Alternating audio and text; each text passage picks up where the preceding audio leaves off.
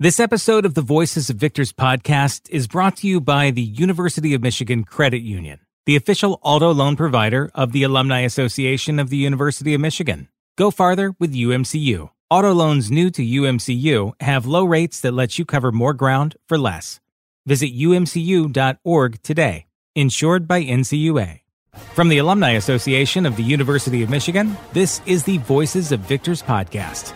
And this week, we're talking to two University of Michigan gridiron legends. And not only that, but their father and son. Our friend Daniel Smith was able to spend some time on Zoom chatting with Stan and Braylon Edwards.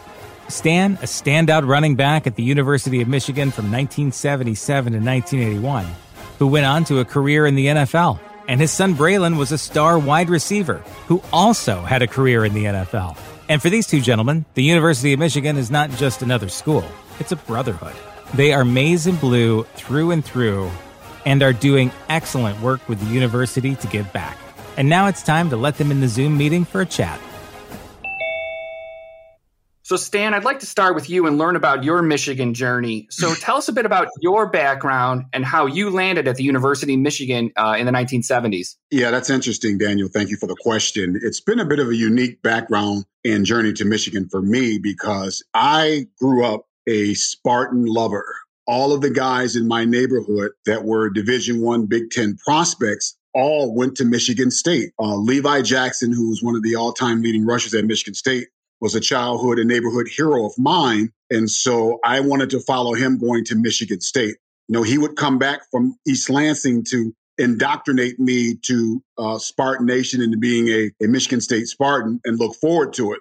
You know, during my senior year, recruiting really picked up and they changed coaches up at Michigan State. Uh, Levi Jackson no longer played a great deal. That frustration to him came to me.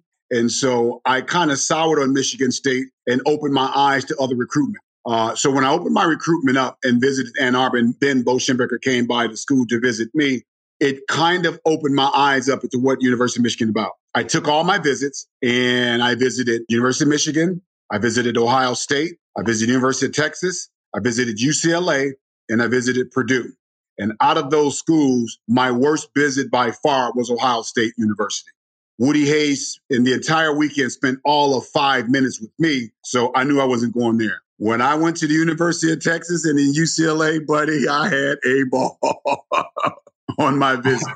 But when it came down to it, and there was no snow there um, either. No, none whatsoever. And so my mom wanted me to stay home. And the way Bo Schembechler talked about me about coming here and earning a right to be a, the best player we're going to be, and you're going to play on national TV three times a year, and you're going to go to a major bowl game. All those were intriguing to me, plus being close to home. So I ended up going to Michigan there. The best decision I ever made. Gotcha. You know, you talk about it being the best decision. You know, uh, Bo's a big figure. Um, I was a little intimidated by Bo. He was a master communicator. He understood how powerful his words were, and he made sure that you feared him. Not only you as a player, he made sure all the assistant coaches feared him. The way he ran the program was we have one voice here, and it's my voice. You either do it my way or it's the highway.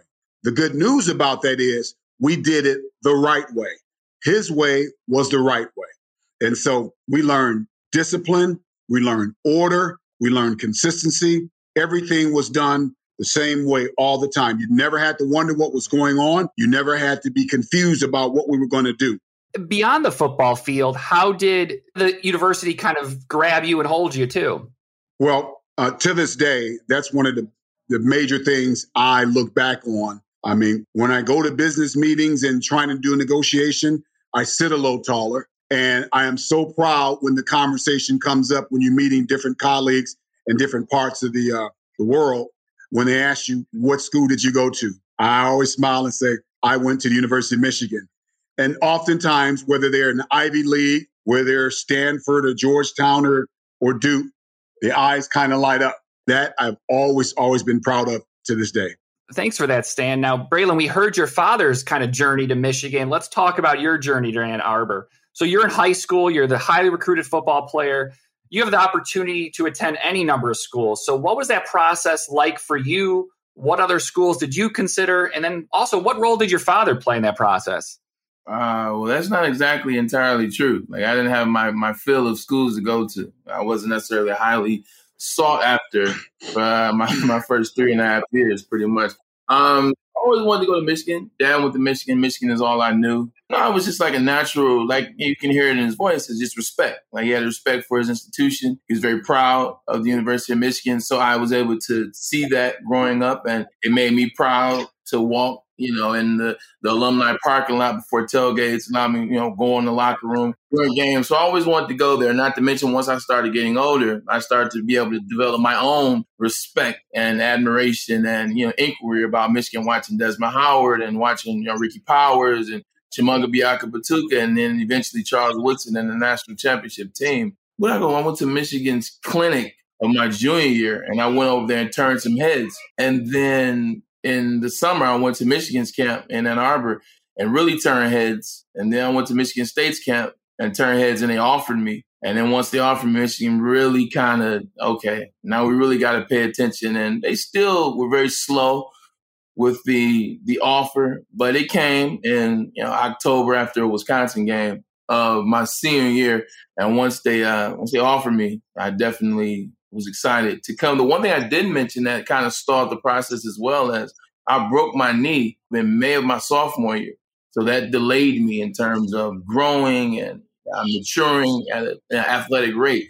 So that kind of slowed me down and hampered me. But, you know, with all that being said, eventually I got to an offer and decided to go. Yeah, that was influential. I mean, obviously, when your father goes somewhere, plays at a high level, you know, that's kind of you know what you want to do and what you want to follow in dad's footsteps. But at the same time, he wasn't, you know, like I said, he wasn't forcing me to go to University of Michigan. He didn't. He let me be my own teenager slash young man, and you know, here we are years later.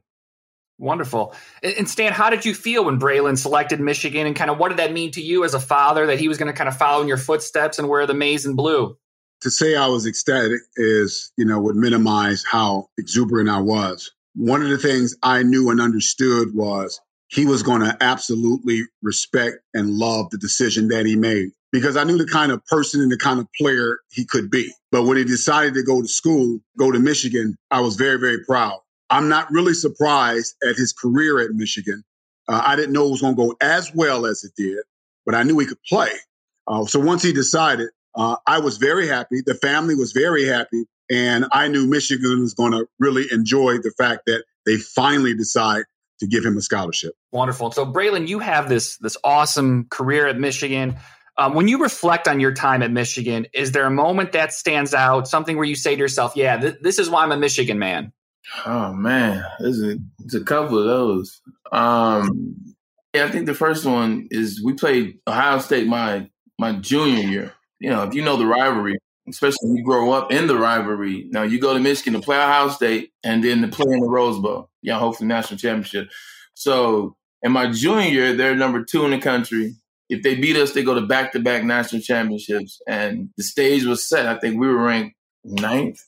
I think we were ranked ninth and they ranked two or something like that. But when we beat them handily, like it wasn't even close, to be honest. We really beat up on them at home. And after the game, you know, I got to put the rose in my mouth, like, you know, so many that have come before me, you know, uh, implicating that we're going to the Rose Bowl and we win the Big Ten outright. No splits, no ties, no shares.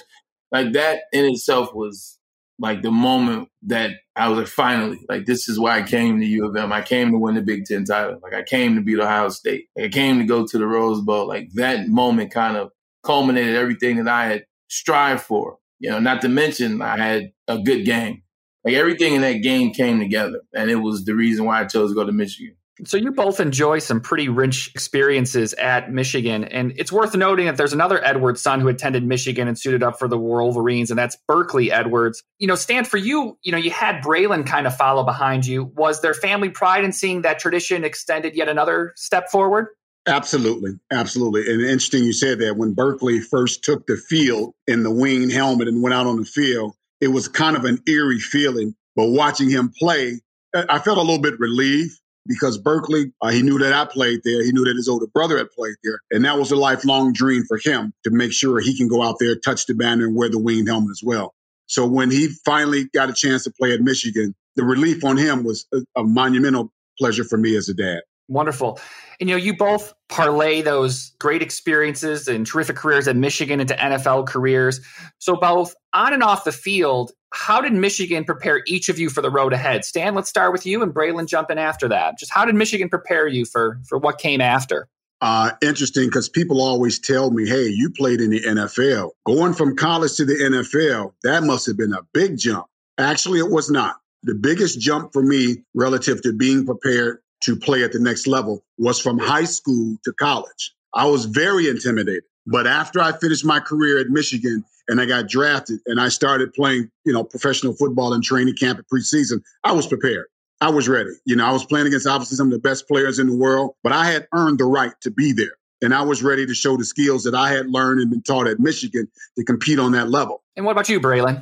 Uh, I would agree uh, when you go from high school to college and when you go to a big school like a Michigan or Ohio State or Alabama, Oklahoma, like those schools are like NFL programs. Like the way in which they run those programs and the recruits that they bring in, like you legitimately jump into an NFL style offense or NFL style team or run program. And you're also jumping in with talent that is going to be in the NFL. Like the talent that you come in with, for the most part, is going to play in somebody's NFL team. So that's an interesting jump. Like that one really makes you look in the mirror uh, your freshman year and ask yourself, do you have it? Do you want it? The jump to the NFL, Michigan prepared, like my father said, prepared as well. Like I remember going to Cleveland and, and it sounds terrible. Cleveland actually was behind me in terms of where I had come from offensively wise. Like I knew the offense like better than most of the guys on the team for the Browns. Like I knew that offense. The offense was easy. We ran it at Michigan. I didn't have to learn anything. I just like my thought process, the way in which I was competing it was a lot easier than I thought it was going to be in terms of just inside my team. The hard part, like it's not speed or strength where the difference is. The difference is the attention to detail versus the actual speed and uh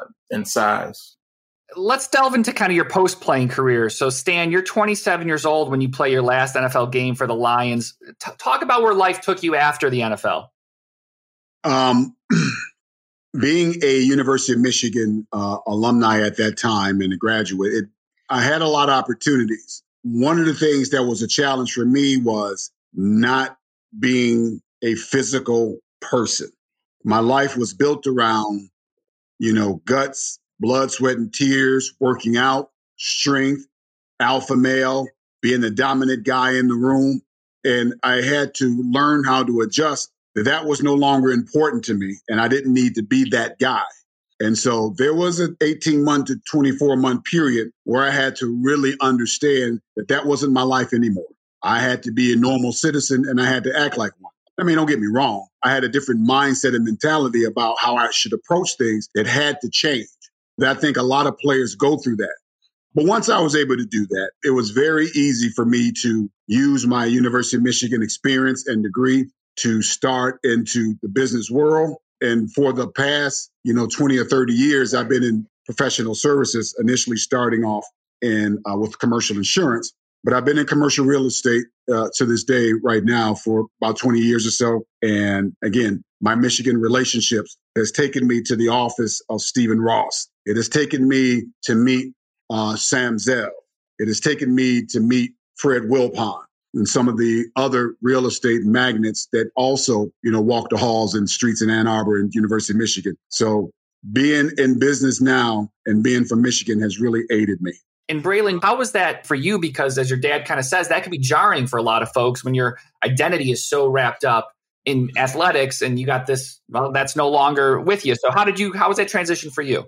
Um, yeah, I, I think our paths were somewhat different. I think for me, it ended kind of abruptly for myself. Like it ended abruptly and it was due to, to injury. I think for me, I was I was lost for a period because I think for me, football is all I ever known. Like don't get me wrong, I've always had good grades in school, but school came easy for me. I was a kid that didn't have to study and could still get A minus. You know, I was a kid that was always on the the honor roll. So like, you know, I always had good marks in, in school, but football was my identity. And it kind of just in a blink of an eye, you look at I mean, Pro Bowl 07, traded 09, good year, make the AFC Championship with the Jets, come back the next year, had, I think, my best full year. Then another AFC Championship, and then strike year, and then, you know, the Jets bring Santonio back, and then I go to the 49ers, then I get injured, then I have another. So it's like it was this quick downward spiral of injury And so once it was over, I kind of looked up and was like, what happened? So then I'm just, you know, I'm living in Miami, which isn't the, the best place to be depressed,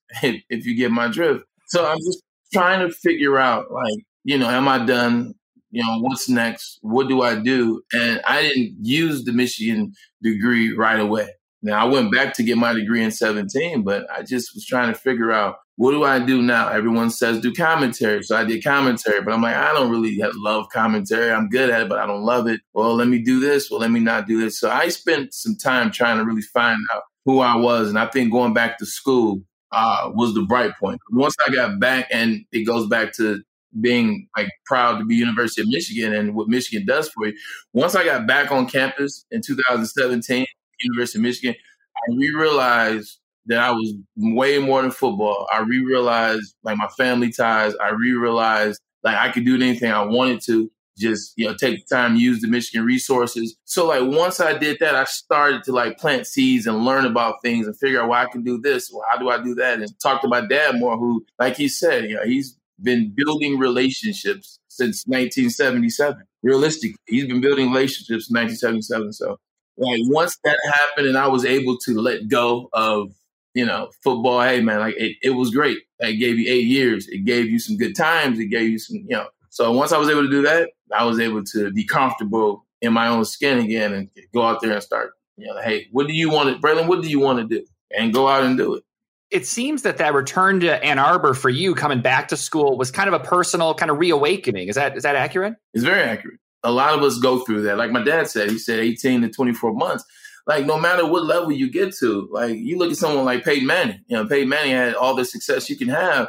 I'm pretty sure, with the exception of his commercials, Peyton had to prepare for that. Jerome Bettis, another individual who retired on top, but had to prepare for that you gotta find what you had before. And I think that's what ultimately the guys that find it and are able to have success after is they realize who they were before football, who they were during football, and you know who they are. So Michigan is Michigan is a part of who we are. And you have to ask yourself, why is that? Like what is it about Michigan? What is it about yourself? What is the connection to the two? And you realize that, you know, there's greatness in both of us. Yeah. So when I went back to Michigan, that was it.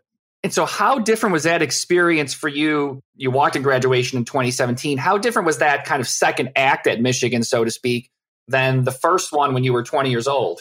I was old as hell. now, I just remember walking in classes, and you're talking about 2017. What is it? 2017. I was 34.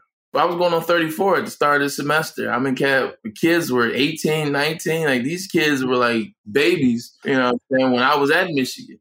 Yeah. So, but it was fun though to come on campus and park my car and get tickets like I did when I was when I was 18, 19, uh, I go to class and kind of take notes. And the interesting part of it is when you go back and you're older, you're more focused because you know exactly what you're doing. Like I'm here to to get this degree. I'm here to get this. I have to do this, that, and the third. This paper is due by by this time. I need this much time of sleep. I need to eat this time.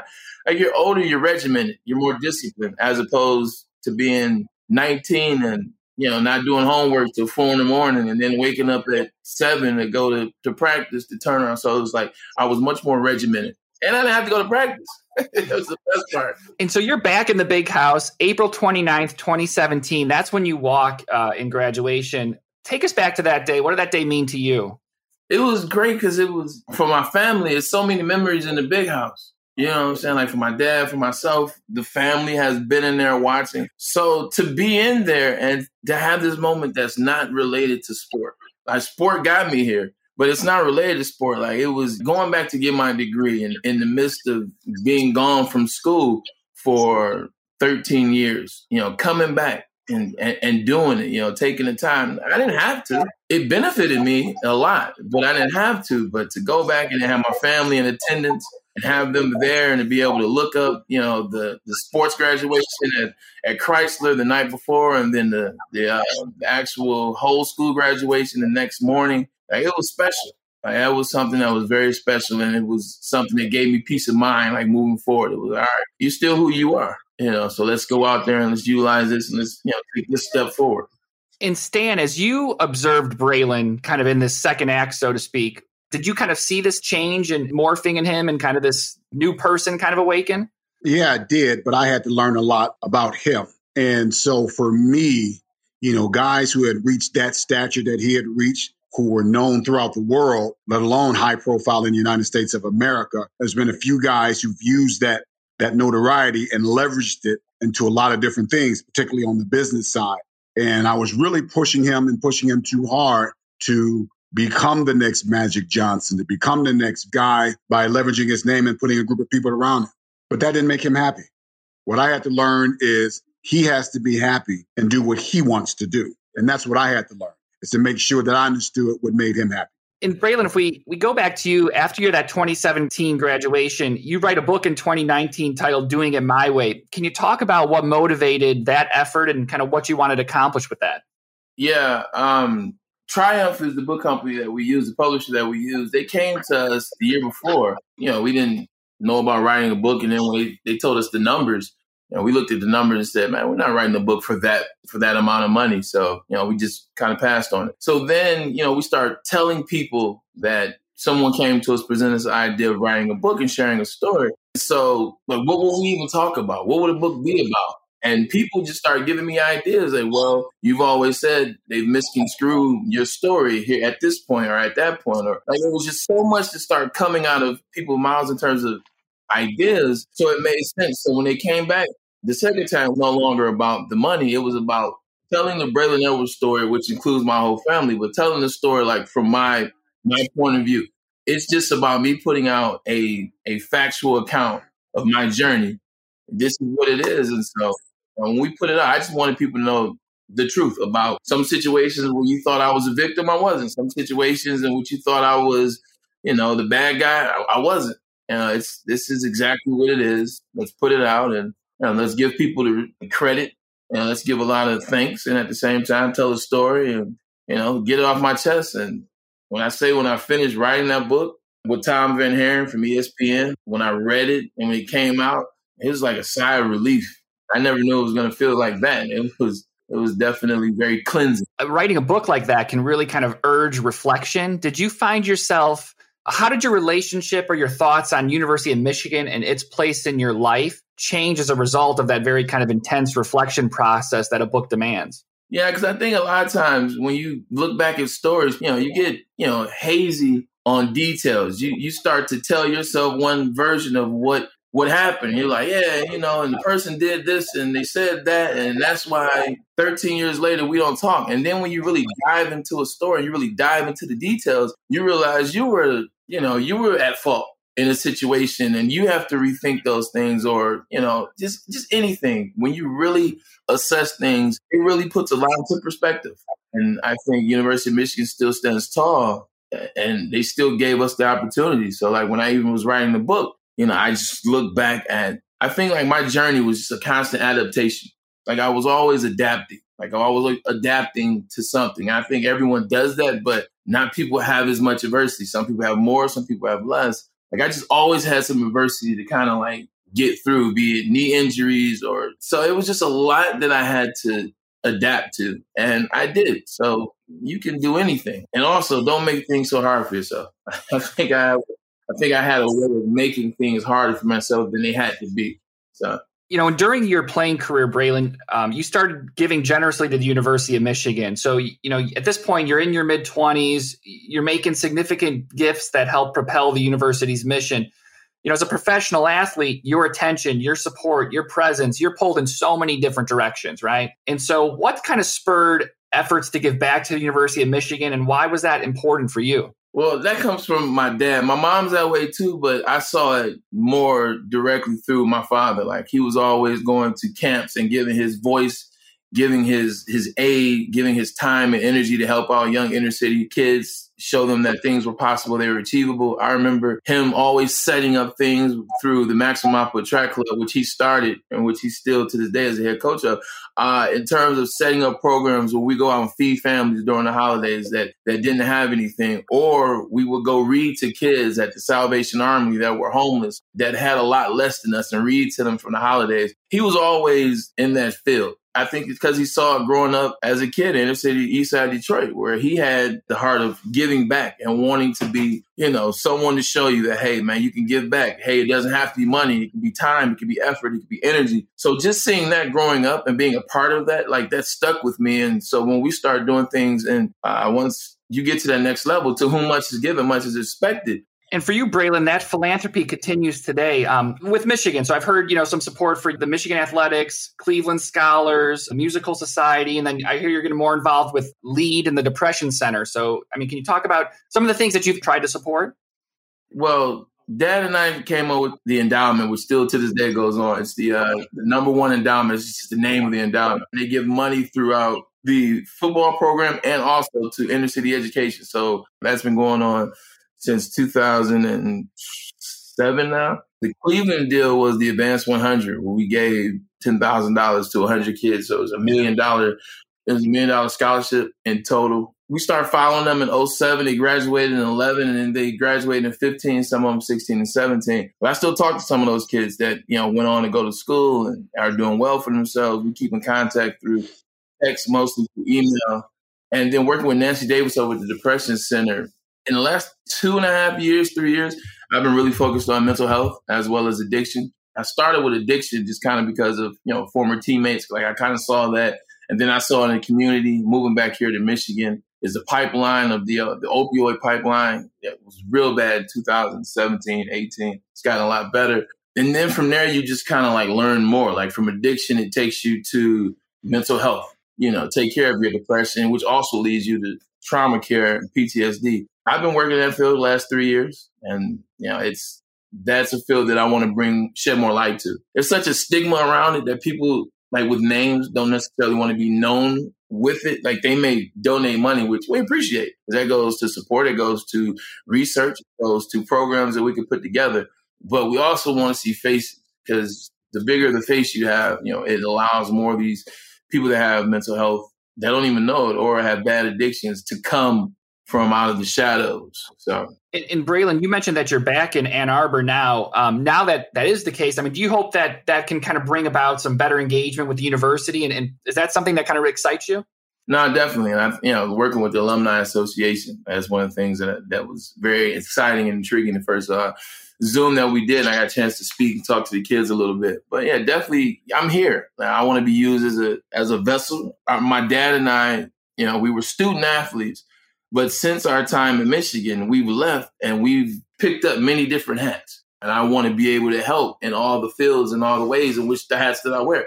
Like I don't have to just talk to the Michigan football team and give them a rah rah speech before they go play Indiana. Like you know, I don't have to just go talk to students about make sure you're you know your your time management skills are together. Like i can go talk to mental health i can go talk addiction i can go talk philanthropy i can go talk the importance of giving back i can go tell former alums the importance of coming back to the university of michigan and, and using your leverage and re-ingrain with the school. So i have a bunch of hats and i would like to wear them all and so let's close with this question for each of you. When you think of the University of Michigan, when you think of your experience there, when you think of this long-standing relationship you've had with the university that continues to today, what does the University of Michigan mean to you?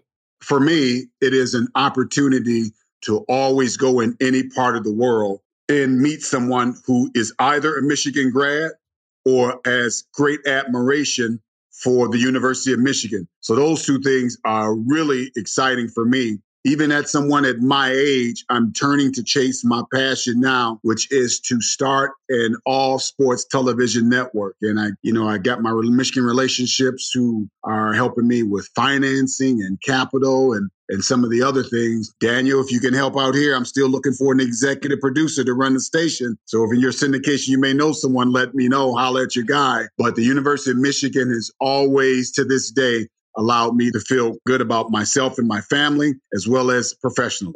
Yeah, uh, you know, I'll I'll say something differently. I think Michigan is a brotherhood. I think Michigan has allowed me another brotherhood. I mean, my father is my father, but he's also my brother in arms.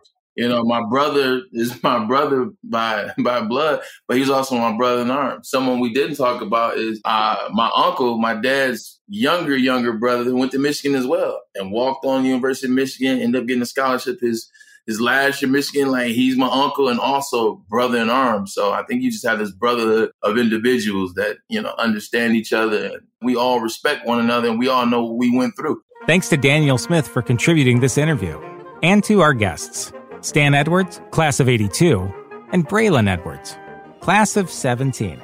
The Alumni Association of the University of Michigan provides connection and community for your fellow alumni. If you become a member, we invite you to do so. Visit our website at alumni.umich.edu. We are using this platform to amplify the voices of alumni everywhere and tell their stories. If you like what you heard, give this podcast a rating and review and hit the subscribe button, or ask your smart speaker to play the Voices of Victors podcast. Until next time, wherever you go, go blue.